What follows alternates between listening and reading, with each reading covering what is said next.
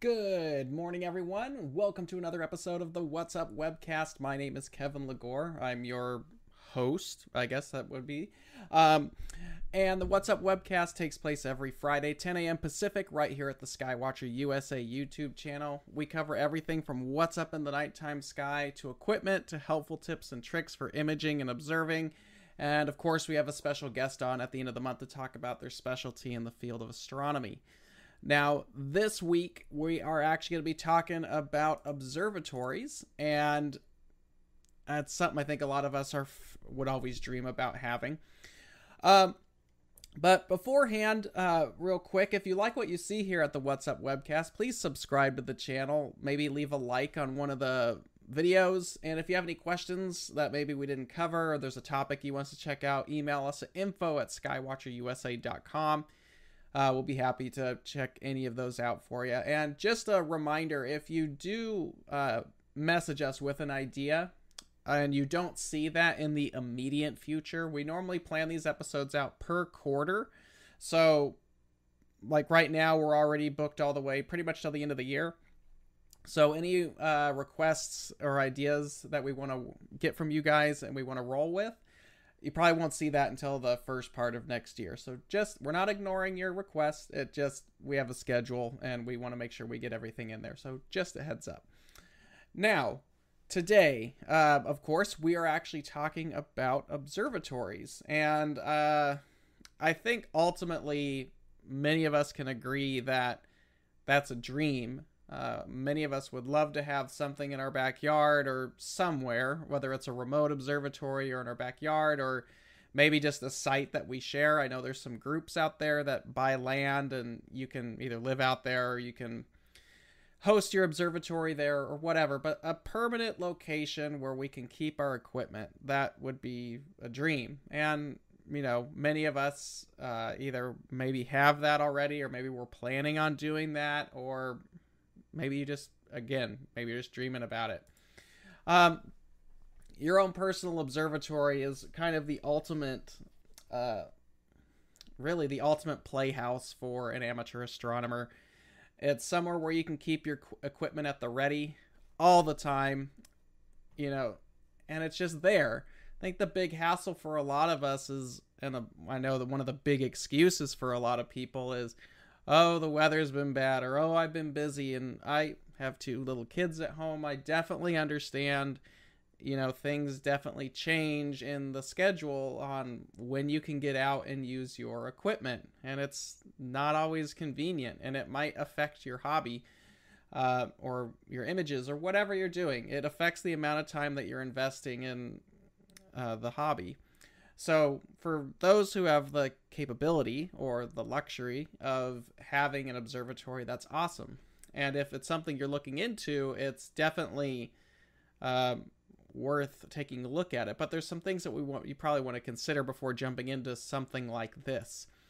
Again, you want something that's going to be able to protect your equipment uh, from the elements you know, I have a I have a set of 365 covers that work exceptionally well. And if you don't have an observatory, the 365 covers uh, are probably the best you can get, and it's the next step down from actually owning an observatory. So, you know, if you don't have the ability to do that, take a look at those covers. You can at least keep it up uh, temporarily, and it does protect it pretty well from the elements. Um, and then, of course, like I said before, no need to set up your equipment every night. You know, recalibrate. I know, as someone who does astrophotography, the thing I hate the most is taking flat frames. You know, every time you disassemble your system, you've got to redo it. You got to redo your alignments, all that. So having a permanent setup or even a semi-permanent setup makes that worlds easier because you can just go on out, turn your gear on, and start going. You don't have to mess around with any of that um, on any given night. Uh, but as I said before, there's a lot of things. Uh, I've worked with a lot of people that have observatories. You know, I have a remote observatory that I share with uh, other people that we use a lot, and there's a lot of stuff to consider uh, when getting into it. And not all your problems just up and vanish either. There's there's a lot of things to consider, and it's a constant project. It's not just one and done and it's over. Uh, so these are just some things that I've learned along the way, and hopefully, maybe it'll help you. And there's some obvious stuff that I never thought about until really getting into some of this stuff that uh, people should probably know. So let's just jump right into it, shall we? Uh, so considerations. Let's just start right there. First is how much space do you have to work with? You know, how much room do you have? Is it going in your backyard? You know, do you only have a little section of the backyard you can use? Do you have a big backyard? Maybe you can get more space. But yeah, how much space do you have to work with? Like, what, you know, some neighborhoods have an HOA, so you might just be screwed from the get go where they won't let you build it at all. Because a lot of HOAs, people that I've uh, worked with who have an HOA, and they say they want to put like an observatory dome in their backyard, that gets shot down real quick. Um, because they just don't like it. So, um, but yeah, you have to consider where you're going to be putting your observatory and what kind of footprint that's going to take up in that location. So that may dictate the design you go with. Uh, what do you want to put in it? Now, this is a big one because, you know, I think all of us have a setup right now that's like, oh, it would be so much easier if I just had this in an observatory. But let's say you build that observatory and you put that setup in it. But maybe in the future you want to change it. And you know, we switch equipment out all the time, don't we? You know, we, maybe you have multiple telescopes that you want to mess with, or maybe you've been eyeing and saving up for something bigger, uh, or longer, or whatever it is. You want to consider future possibilities of that observatory. So, I see there's a lot of people out there that, you know, observatory. Let's just be cut right to the chase. Observatory is a very large investment. It's it's a considerable amount of money to build one, and you know even if that's a couple thousand dollars, but it's still several thousand generally to unless you really know how to get around it. Observatory is a big investment. A lot of people will build what they have to. A lot of people will build one to what they currently own, but then you're stuck if you want to be able to grow and you know maybe in the future you want to put something in there that might not fit, make sure that whatever you might be considering in the future will fit in that observatory because let's be honest, you're probably not going to build another observatory you know to accommodate that larger instrumentation. So make sure you're probably building it a little larger than you might need and always consider the future possibility of what you could want to put in there. Uh, another one is how permanent do you want it to be? Um, you know, there's some kits out there on the market that are semi permanent. You know, you can make them to where, you know, they are a permanent installation, but you can easily break them down if you're going to move. You know, I know that's one of the big issues of some of the larger observatories is let's say you are going to move. What do you do with that observatory? You know, that's probably just because it's your dream doesn't mean it's the next owner of the house's dream to have that. So, um, that's something to consider. You put all this money into it, and then maybe you have to move or whatever. Um, maybe that's not going to come with you. So I don't know. That's something you want to think about is are you going to want to be able to break that system down and take it to the next location? Um, that's a big one to think about. Another one is how much visibility do you want or need? I understand that some locations, it's like you've got 14 trees from your neighbor that are blocking Polaris or whatever. There's some section of sky that's obstructed, but an observatory is also going to be an obstruction depending on the design. So how much sky do you want to have access to? I know we want all of it, but you can't have your cake and eat it too for the most part. And then, of course, where's it going to sit? Um, I should have probably just put this one up. That kind of uh, goes up on the top one, which how much space do you want to work with. But you have to choose where on your property or wherever it's going to be, where is it going to sit? Uh, you want to make sure you do have easy access to it. You want to make sure that you've got enough access to get equipment in and out. And then, of course, you want to make sure you have enough sky access from your property to make it worth uh, building something like that. So those are just basic things that you want to consider. I know a lot of that seems super obvious, but that's kind of why we're just going over this. Designs. So I think most of us know there's two fundamental designs of an observatory. Um, number one is the dome, very classic, very I think very professional looking, um, and of course then there's the roll off, uh, not as and personally not as cool looking as a dome, but it's way more functional uh, for many people to go with a roll off roof. And we're going to break it down. Um, each design is going to have advantages and disadvantages, which we'll cover here. Uh, both of them are going to easily house your equipment, so it's it's not like one is better than the other. It's more uh, a choice of taste and what requirements you might need and what's going to obviously fit your budget as well. And then, you know, we all want to know what the best option is going to be. It really, again, comes down to what your needs are. So uh, let's just jump into the two types. So, first one is domes. We'll just start there.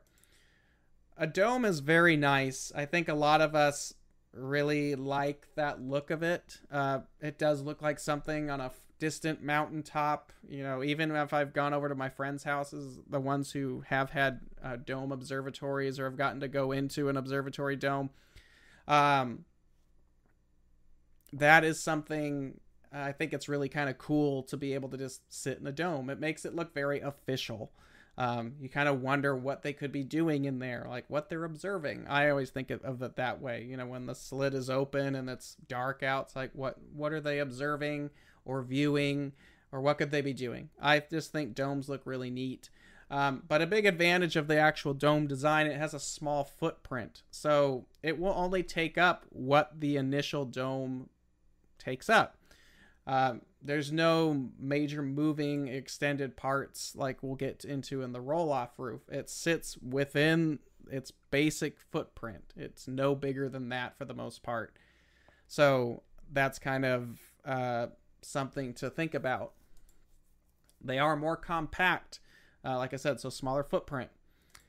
Uh, they do offer a better protection when you're observing in them. It reduces stray light because you are baffled against any stray light there, and it also protects better against wind because the telescope is in housed or encased um, in the dome there.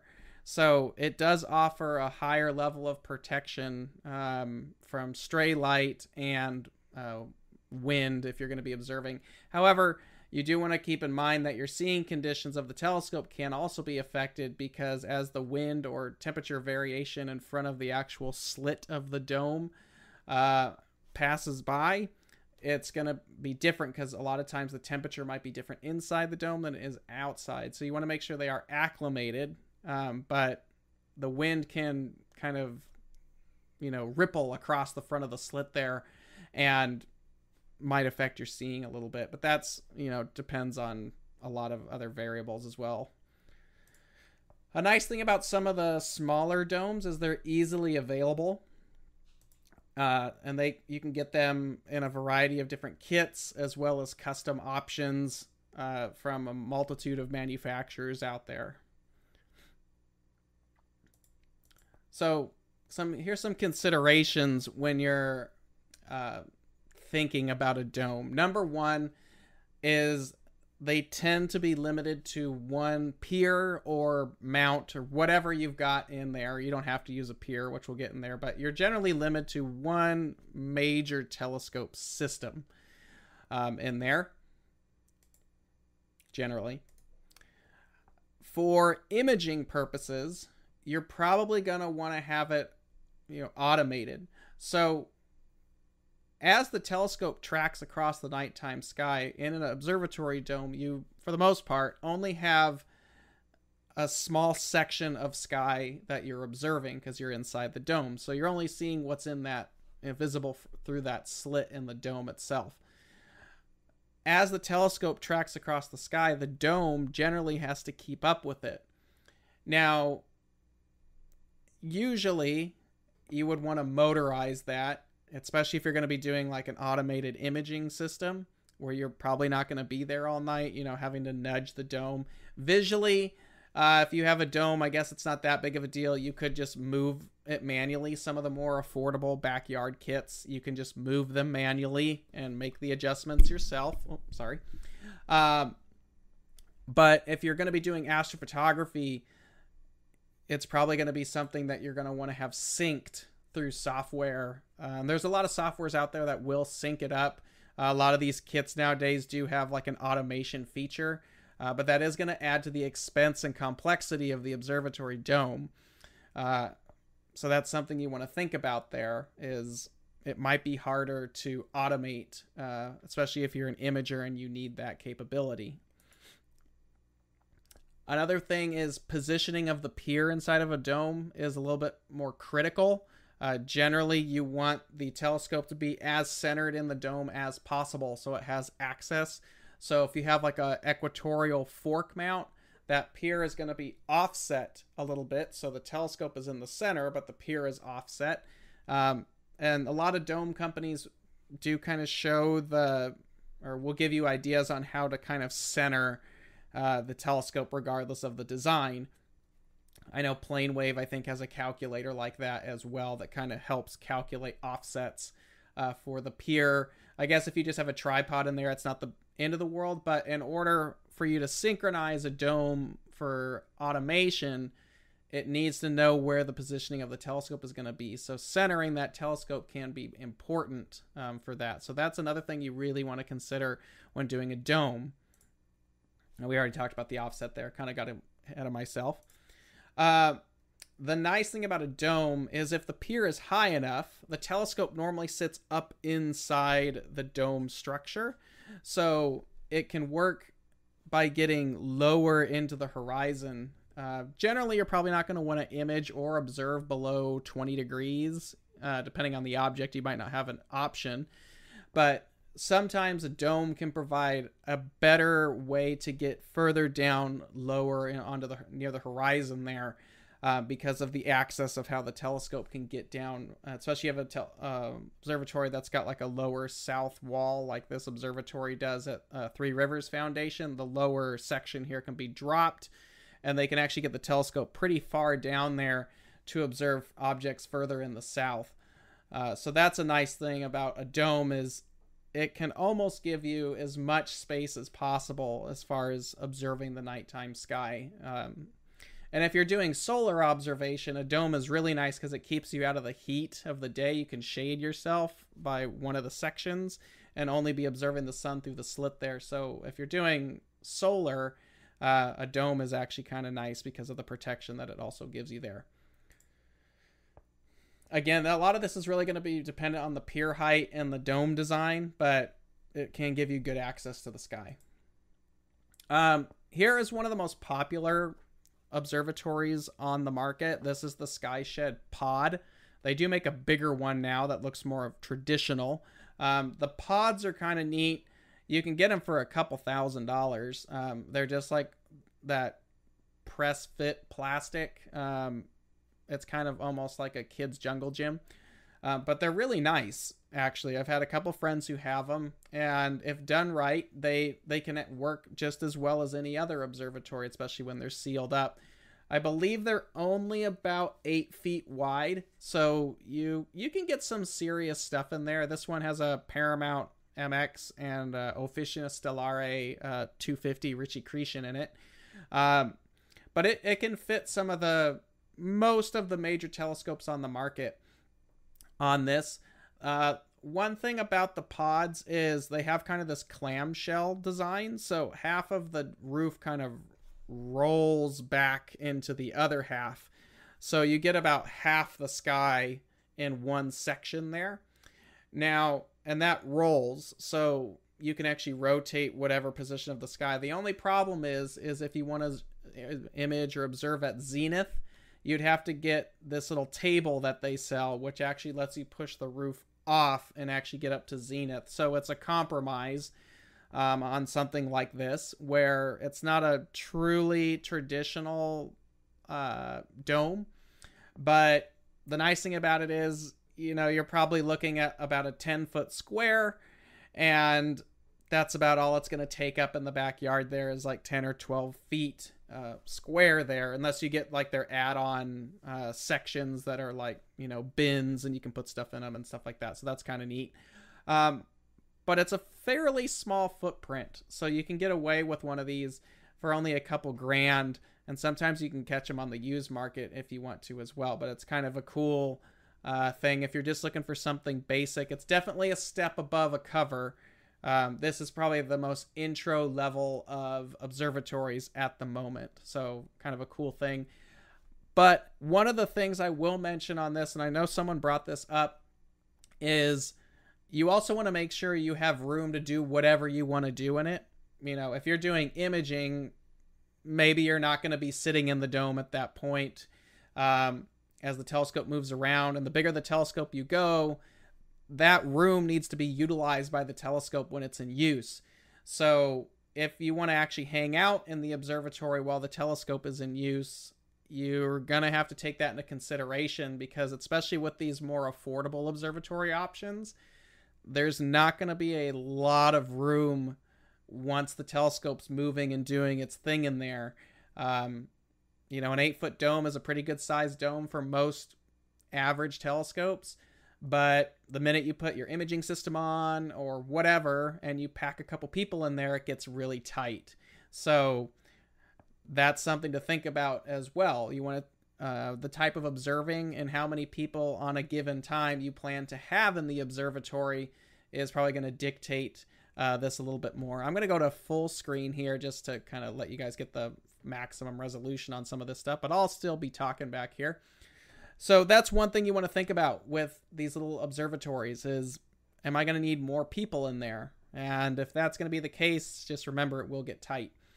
Um, one of the newer uh, manufacturers on the market is NexDome. Uh, this is Dylan O'Donnell's observatory, the Byron Bay Observatory down in Australia.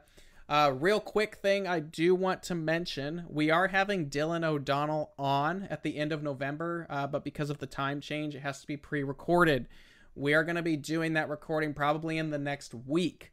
So if you have any questions you'd like us to ask Dylan uh, for that episode, please email info at skywatcherusa.com and we can get that going in there. So uh, this is the NexDome. Uh, NexDome is still an eight foot dome. I think they're planning on doing a bigger one at some point too. You'd have to go to their website, but um, a NexDome is similar to like a pod. It comes in a kit. It shows up. It's a couple thousand dollars. This one you can actually automate.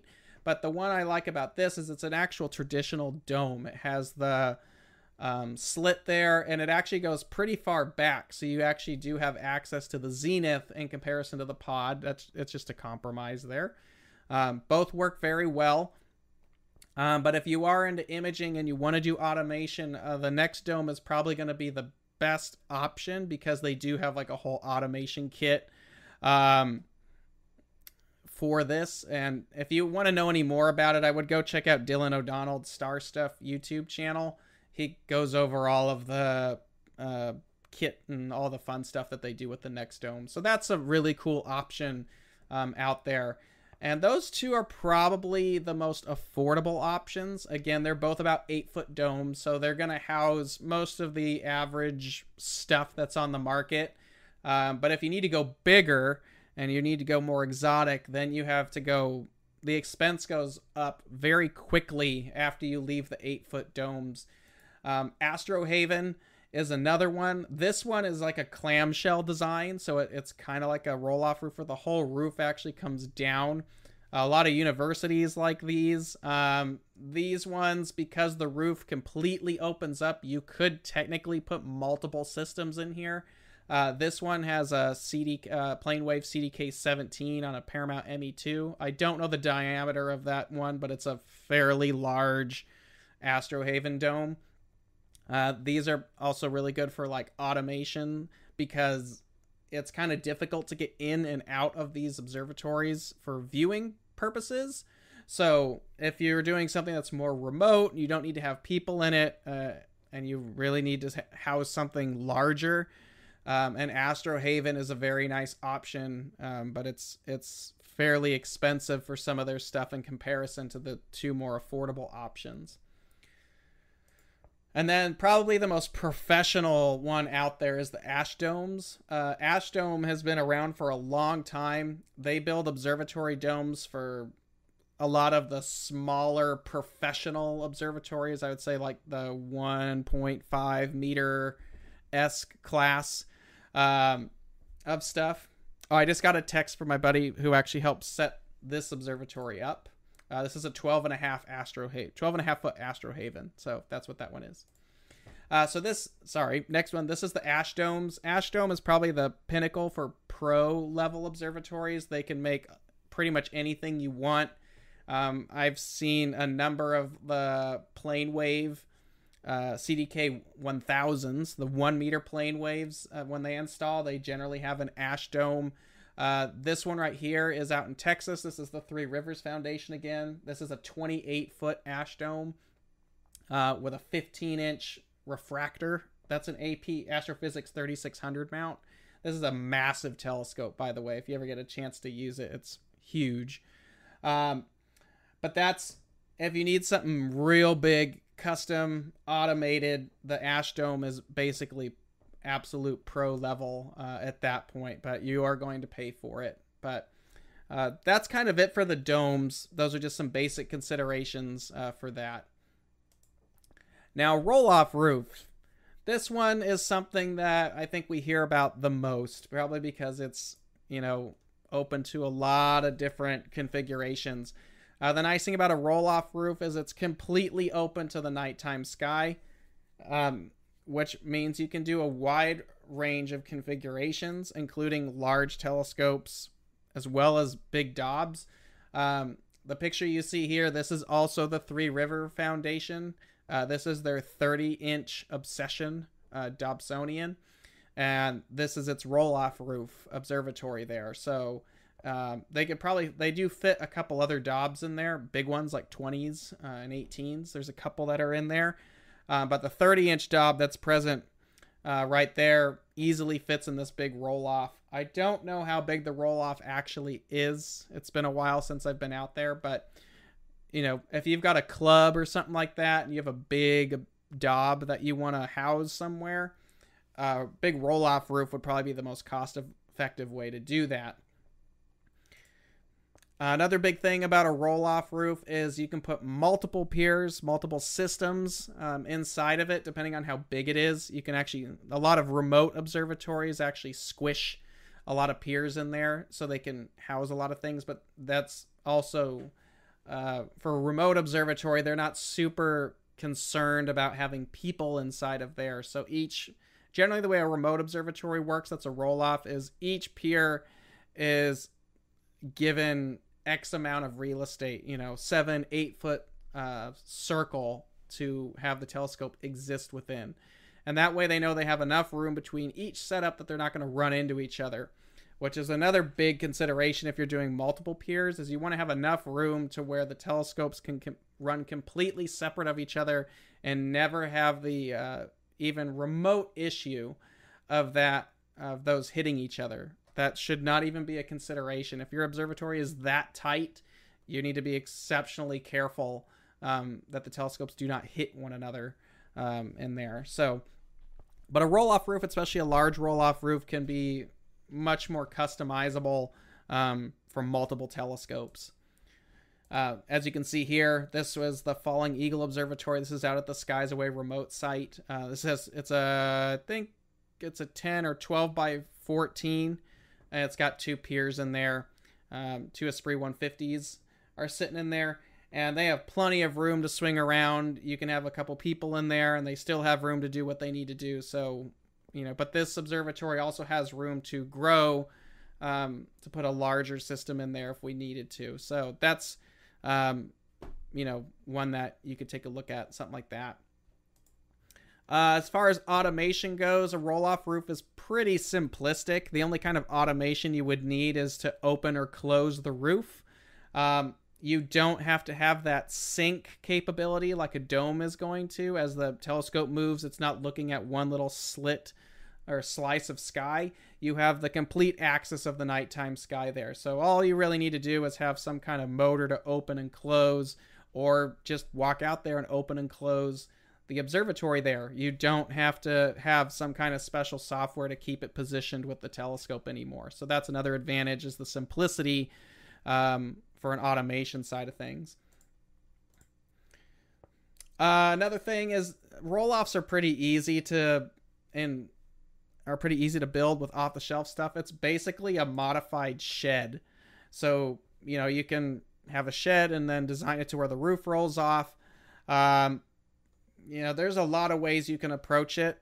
It's it's a pretty simplistic idea. You just have to make sure that the supports for the roof are there um, at that point. But it's it's not as difficult um, especially if you're in need of making a big observatory, it can be much more accommodating uh, for larger telescopes, but more uh, cost effective to do a roll off. Because if you have a telescope like this big 30 inch Dob here, you know, that is a massive swing radius right there. That thing is probably 10 feet long, maybe 12 feet long in one direction. So let's say you have like a 25 foot operating uh, circle that that telescope has to exist within, you're talking a 30 foot dome, which is crazy expensive, or you'd have to know how to make one um, of that size. Uh, a roll off would be a bit easier at that point. So, now just some considerations for a roll off as well. Uh, a roll off is going to require a larger footprint. That's because the roof actually needs to roll off the the entire building and out onto a set of outriggers, which is actually one word. Um, I fixed that in the other slides. Uh, so it's you're almost doubling the footprint of the observatory with a roll off roof because you have the building itself and then you have the outrigging system where the roof actually rolls out to. So you're almost twice the size of so if it's a 10 by 10 your footprint's probably going to be something like a 10 by 20 at that point so that's one disadvantage i would say of a roll off roof in comparison to a dome is the footprint is going to be larger right off the bat also this is one of the more obvious things that when you think about it but it's also best to have the roof roll north. Um, you could you can let it roll whatever way you want, but the big thing for us here uh, ultimately is we want to have as much exposure to the southern part of the sky because a lot of those objects will not rise any higher um, than they are when they get to the meridian. So let's say we want to image like Omega Centauri or we want to f- view Omega Centauri. For a lot of us here in the southern US, that object only gets a handful of degrees above the horizon. And if our roof rolled to the south and it doesn't roll far enough back, you're going to obstruct that. Now, the northern part of the sky, you have the north, you have the North Star, Polaris, but everything rotates around Polaris. So eventually, if it's too low, it's just going to rise higher. And later in the evening or later in the season, you'll be able to easily access whatever that object is. So having the roof roll north will actually allow you to have to reduce the, the amount the roof has to roll back. So you don't, it's not as big of a deal if we have some kind of obstruction in the north. So your outrigger system doesn't have to be as far back. And uh, then you still get the southern uh, horizon that's ideal. Uh, obviously, some locations, maybe your backyard, you're limited. Um, it just doesn't work as well uh, for some locations. So you just kind of make do with what you've got. But generally, you would like to push out uh, to the north and not the south. You could probably do east or west. Um, if I had to pick one, I'd probably do west because by the time you get to the west, um, you've probably had a bunch of time to get that object, but it all depends on your site and your location. But last resort is rolling the roof to the south. Um, another thing about it is a roll off roof can be a little bit more of an obstruction because it's it's a building um, and the walls are generally not going to move. So with a dome, you actually have the telescope sitting higher in the dome you know, with a pier or whatever, or a tripod, whatever you're going to use, and it lets you get lower into the sky. But a roll off roof, you're generally going to have, you know, the walls are just going to be there. You can't go below the wall um, at that point. So it's it might obstruct a little bit more. Generally, you're not going to be viewing or imaging below 20 degrees anyway, so you can kind of plan accordingly to have that, um, you know, not obstruct any more than 20 degrees high. Uh, wind can also be a factor. You don't have the shielding of a dome anymore. Um, the walls will shield from wind. Um, it's better than it just being out in the field or something like that. So you do get some uh, shielding, but it's not going to be as good um, as, say, a dome. another thing, positioning of the pier and telescope if multiple systems are in use. We kind of covered that earlier, but you really want to make sure if you've got multiple systems in your observatory that they all have enough room to coexist inside of there without any of them even remotely coming close to one another. Um, I know there's some observatories out there that I've seen people do where they're trying to squeeze as much into it, and you've got some counterbalance just to keep it centered where you want it to. That's a possibility.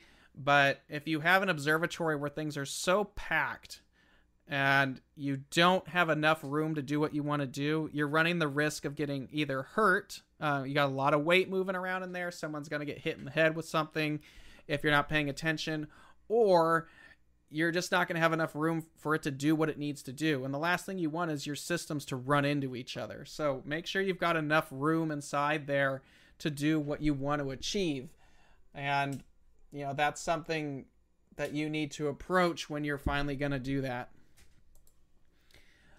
Another advantage that you could do uh, real quick is especially this is why you want to have the southern uh, portion not you don't want to have the roof roll to the south.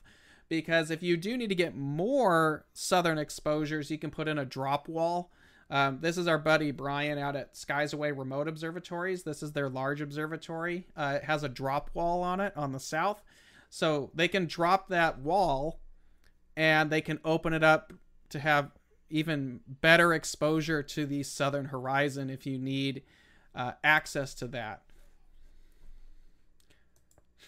Now here's inside that observatory. There are six piers in this one. I think I think Brian's watching, but you could go up onto the Skies Away remote website if you're interested in knowing more. I think it's 16 feet wide, 24 feet long for this observatory. And he actually has a really unique design where he's got this uh, metal roofing there where he doesn't actually need to park any of the telescopes that will be inside this observatory. Usually, in a roll off, you probably, depending on how close to the roof you're going to be, your telescope might actually have to be parked in a certain position so it doesn't get hit by the roof.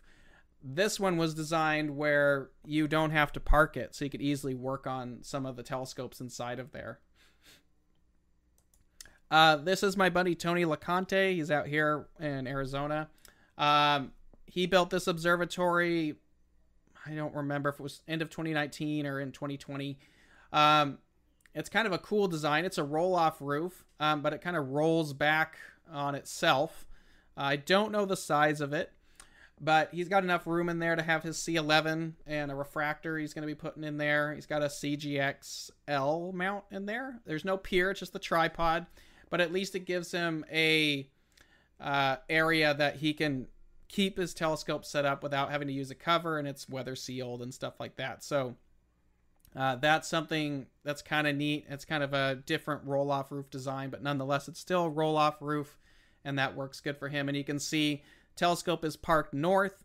And then the way it's designed is he does have this open slot here, which would be south, which is going to give him an improved uh, southern horizon. So that's kind of a cool uh, section there as well. Uh, this is Celestron's observatory. Uh, it's called the Joe LaPica uh, Observatory. They actually have two. It's one building. Uh, they have a, I can't remember which one's up. They have a dome, and then they have a roll-off roof. Um, this is the roll-off roof side. this one, it's really kind of a cool observatory. I like what they've done with it.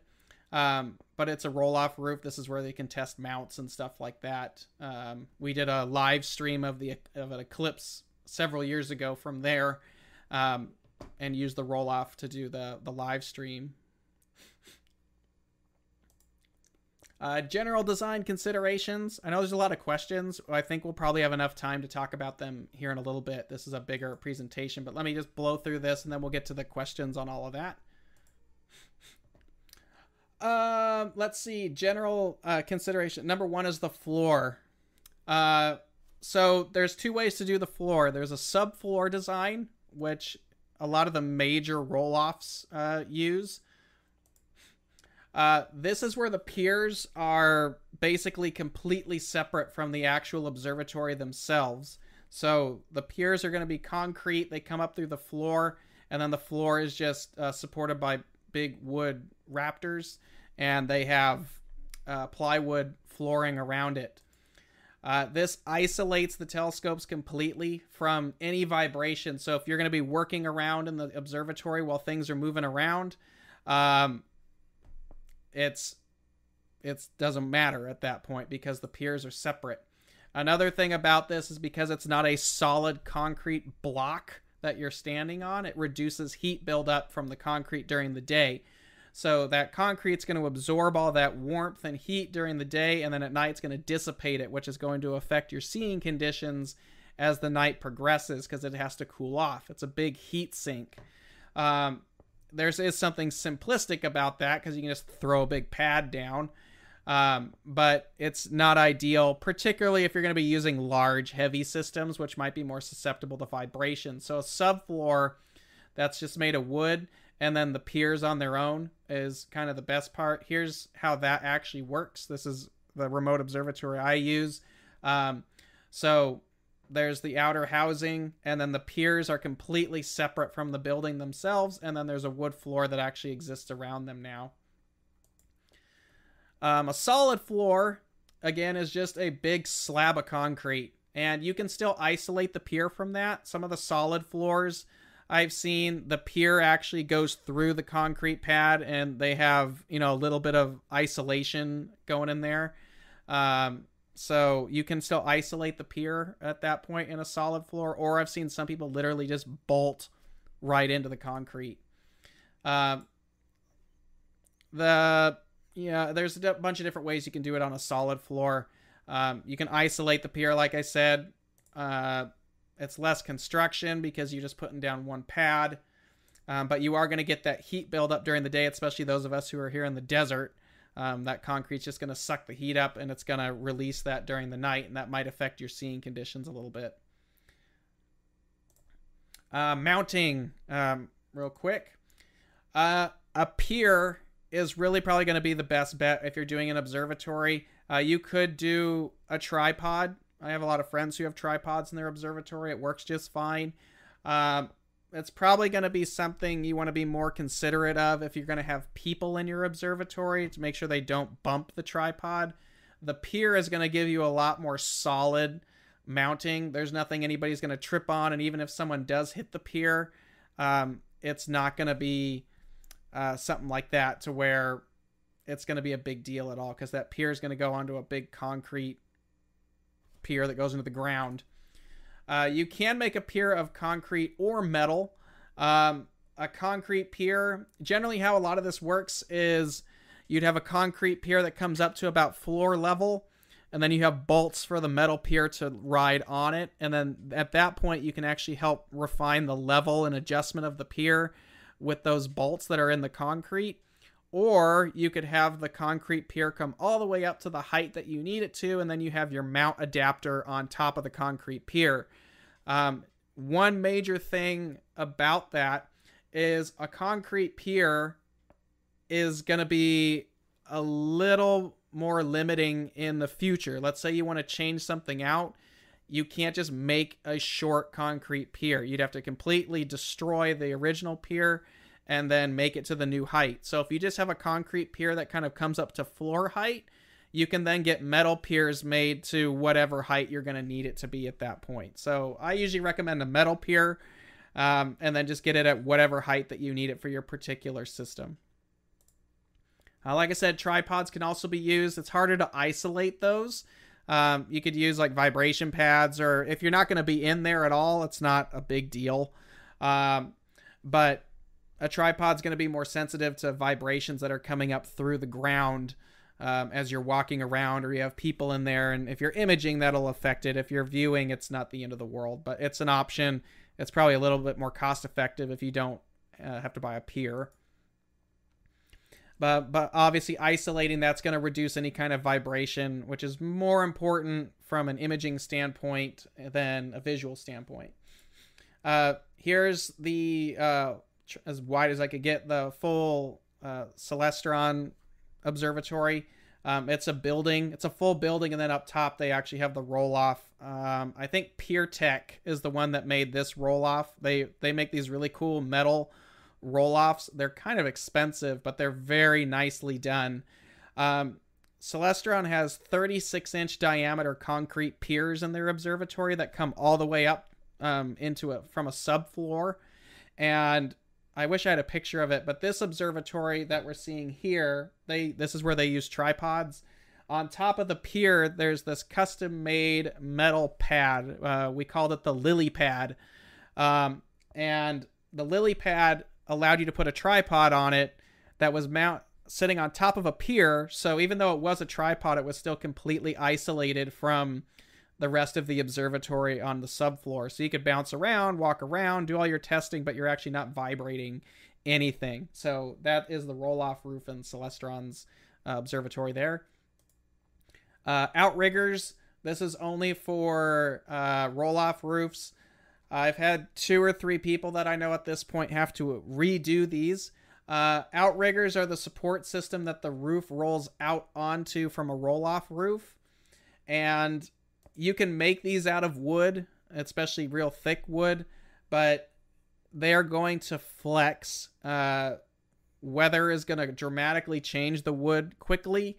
And the two observatories that I know, including the one we use, what you see here, uh, all had to be replaced with metal outriggers. So from the beginning, I would probably just say make the investment and go with a metal outrigger system, and it will last a lot longer um, than the wood is going to be because it's all going to, you know, have to deal with all that warping, which is going to make the roof really difficult to roll off.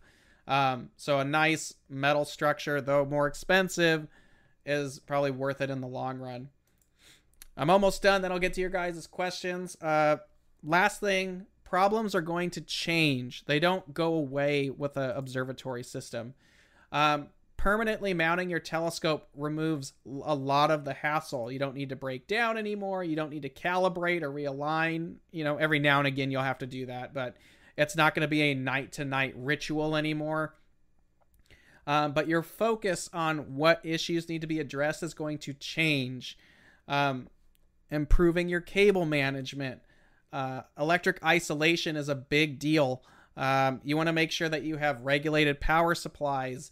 You know, maybe in a lightning storm it gets hit, or you can have ground loop issues. We had that at our observatory. It just randomly happens where a ground loop will happen.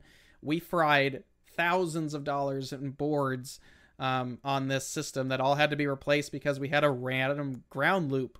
So you want to make sure that you're really looking in, at isolators, um, not just and not cheap isolators. You know, you want your electronic isolator. We have all the USBs and Ethernet on this isolated as well. Um, things that will protect your investment overall in case of any kind of power surges and stuff like that. Because if it's going to sit out there, you want to make sure it's protected and your focus shifts from more of the big typical things to more of refinement. Um, isolating other issues in the system is also what you're going to be working on, as well as trying to keep critters out of the observatory as well. Um, you want to make sure you're so observatories are never going to be 100% sealed. You're going to get dust, you're going to get dirt, the telescope's going to get used. You're taking the telescope from something that's kind of a time to time commodity and turning it into a tool that is going to be used night after night after night. Um, and having a permanently mounted system means you can do longer imaging runs. You can start doing scientific observations because your site is no longer a variable. There's a lot of things that are going to open up with being in an observatory, but there's other things that you have to take a look at, at protecting your gear from bugs. Um, we've had rodents crawl inside mounts before and eat the wires, so you want to make sure that your observatory is protected to the best of your ability because the system is going to get used over and over and over again you start worrying less about the general issues and you start worrying more about the refinements of what you need to do with your system. So, yeah, that that's about it um, on all that. I hope you liked the episode. I know we're a little bit early, but I wanted to kind of speed up a little bit because there's some questions out there that I want to get to. If you have any other stuff, hit, um, email us info at skywatchusa.com. Go ahead and subscribe to the channel. Uh, we definitely appreciate that, and uh, leave a like. Uh, if you can. And uh, yeah, so now if you've got questions, I'll be happy to answer them to the best of my abilities. So let me uh, switch over to me. Hello. Um, and uh, I will get to some of your questions. Let me go back. Uh, one question Is it fine to leave all the gear, including cameras, in the observatory during high summer afternoon, 120 plus degree in Phoenix? A lot of this equipment I find does okay in high temperatures. Um, our observatory is in Central California. There's no, it, it gets hot. It gets 100 plus 100 degrees out there, you know, even up into the, it can get up into the teens, hundreds.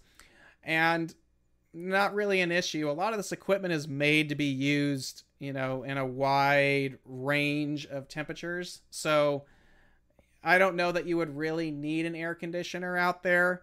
Um, if you are going to be air conditioning your observatory, you're still going to have to open up the roof, whether regardless of if it's a dome or a roof, roll off roof. You're going to have to open that up to help acclimate the telescopes to the night. Because if you've got that AC running and it's 100 and whatever degrees outside and it's 80 inside the observatory, that's a 20 degree difference excuse me 20 degree difference between your optics and the teles- and uh, the outside air.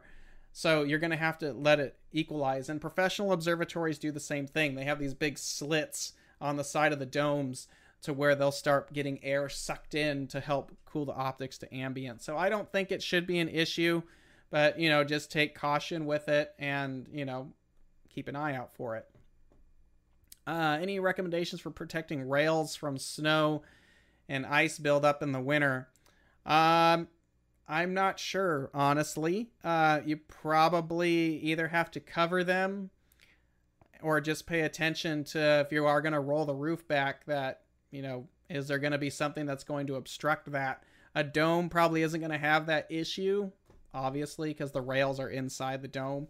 Um, but yeah, you if it's just snow, I don't think it's going to be a big deal. But if it's ice, um, especially when it's on the rails and you're going to roll that, it will affect the how that levels out. Um, so I'm not the best person to ask for that because I'm not sure, but I'm sure there are ways you could deal with that. Um, as an occupant of a, the desert region, uh, where silt can get uh, in your colon if you don't. Just, um, how does one keep equipment dust free? You don't dust is everywhere and you will not keep your telescope in some mint condition dust free environment in an observatory. If it's going to be open night after night it's going to get a nice layer of dirt on it too. I kind of see that as a badge of honor because you're using it. That's what it's meant to do. Um, yeah lenses and mirrors they're going to get dirty. Um, you'll probably want to clean that optic system at least once a year at that point but it's really not going to affect anything for the most part. But um, that's a good question. But you are, if you're worried about keeping your equipment in immaculate condition, don't put it in an observatory uh, because it's going to get dirty. Um, every night that that thing's opened and being used, just because it's dark doesn't mean the dust goes away. Our telescope is covered in dust. You run your finger down it, and it would look disgusting. It probably makes some of you faint. Um, but in all honesty, it's a tool. We're using it to do observations, and it's clean enough to do those observations. So that's all that matters at that point. But yeah, about once a year, probably clean the optics off. Um, that's just something you have to keep an eye on. Uh, let's see. The Celestron Observatory, anywhere the design is viewable. I don't know. Um, probably somewhere in Celestron. It's it's literally like a building, and then they have a raised floor inside the building, and then the they cut the roof open, and then so a section of the observatory floor. The floor is actually below the roof. It's about thir- the subfloor. So there's the concrete floor, the subfloor where you're walking on, and then there's like the roof. So the subfloor is probably a good six or seven feet above the actual concrete pad that is the ground. Um, so you walk up some stairs, then you have the subfloor, then the pier comes up through the subfloor, uh, and then you have the roof up here. So um, that's kind of how I explain it, but I don't have a drawing or any better pictures at that point.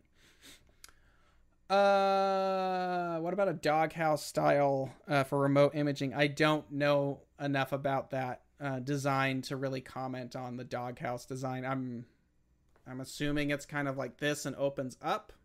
I think that's how that works. Uh, might be kind of hard to do a rollout or a, automate the roof that way, but you know it's it's done. Uh, but I think that's what a doghouse style is, but I don't know for certain. If it's on your property, the biggest issue that you're going to have is opening the roof regardless of the design you just have to have some way to open it so if you're just doing remote imaging from your backyard go out and open the roof and then go out and close the roof. It doesn't technically need to be automated. The only time you really need automation is when you're just not there at all. Um, and that's where i'd probably go with more of a typical roll off roof or dome ish but at that point if you have an, a remote observatory, you're either in with a group and you're inside of a big remote system on someone's shared system, or you have the ability to really put some money into it and make it a serious observatory. Um, can a roll off roof observatory be built on a floating concrete slab as opposed to, say, a foundation below the frost line? Is it in the cold weather? Uh, had a, I should have asked a buddy of mine. He just did this um, his concrete goes pretty far down, um, but I don't know how he did the piers. Um, I think his pier goes all the way through, so it is isolated from that and goes down way into the ground, several feet. Um, I think a lot of these can use a floating pad, um, but I'm not sure. That's a good question. Um, I would check with whoever um, you might be working with to build the observatory and get their opinion on it. That's a good question, though. Uh, how could the concrete floor slab get that much hot if it's completely covered by the observatory building itself? Um, if it's exposed to the side, it's one side is going to get hit with more light than another. So just because most of the pad is actually covered by the observatory, you still get hit from the side from the sun. So it's still going to heat up some of the concrete. It's not a big deal. Um, it's just a note. Uh, the big thing about the flooring is more the isolation of the telescope itself. So making sure the pier is separate from the main floor to just to dampen any kind of vibration. And that's probably extremely minor in most amateur level uh, stuff at that point. A lot of our telescopes don't weigh that much. Um, and a lot of us, quite frankly, are shooting wide field stuff. If you're doing real narrow stuff, real long exposure, and you're going to be bouncing around in the observatory or have people in there, that might be something. Um, a big reason why um, a lot of professional observatories have a really well isolated pier is because as that big dome moves, it sends vibrations through and can shake a bunch of things as that real heavy observatory is rotating around the telescope. It's probably not as big of a deal on amateur level, but it's still a good uh, rule of thumb to approach it that way. Uh, any advice on keeping geckos out? Um, not if the roof is open. They're just gonna get in, I guess. I mean, when the roof is closed, you could have like chicken wire, or, you know, real fine mesh over any kind of opening. But yeah, the minute the roof is open, it's kind of fair game on whatever can get inside of there. So you just want to make sure your equipment, you know, particularly like your mount or any access inside of the system is reduced as much as possible. But, you know, there's no way you completely seal up an observatory um, from the outside world because the minute the roof is open, it's the outside world. So it's kind of a hard one to completely eliminate that, but you can, you know, reduce it to the best of your ability um, if you can. But that's really just trying to keep stuff off the telescope. But if they're going to get in, they're going to get in. That's just like your house, but you can mitigate it by sealing it up as best as possible. Well, it is 11 o'clock, and that is pretty much wraps it up for us today. I hope this was a, it was a popular episode, one of our biggest counts uh, here. But uh, I hope some of this information was helpful for all of you, uh, and uh, good luck if you're going to be doing a future observatory. Uh, next week, we're going to have my buddy uh, Gil Esquerdo back on. He was with us about a month or two ago, and we had all kinds of dumb technical issues um, during his episode, which was kind of embarrassing. But uh, we have our fancy new computer, which we've been running the last couple episodes. And from what I understand, no one has seen a hiccup on it because we bought it specifically to do this. Um, so now that we've got that figured out, we can finally have guests on and have it run super smooth. So Gil's going to be on with us next week. He uh, works for the Whipple Observatory as a telescope operator for the 60 inch telescope up there. Um, knows a lot about observatories too. He does uh, follow up work, uh, exoplanet observations for the TESS mission. Uh, so he'll be on telling us what it's like to actually be a professional telescope operator. I believe he'll be reporting from the mountain um, as well. I, I think that's where he's going to be. Um, but we'll learn about exoplanet research, what it's like to uh, basically be a professional telescope operator, and what the difference is between a telescope operator and a astronomer, because it's a big difference. So uh, other than that, that's pretty much it for this week's episode. Thanks for hanging out with us, and uh, we will see you guys next weekend. Have a safe weekend and uh, clear skies. Take care, everyone. Bye.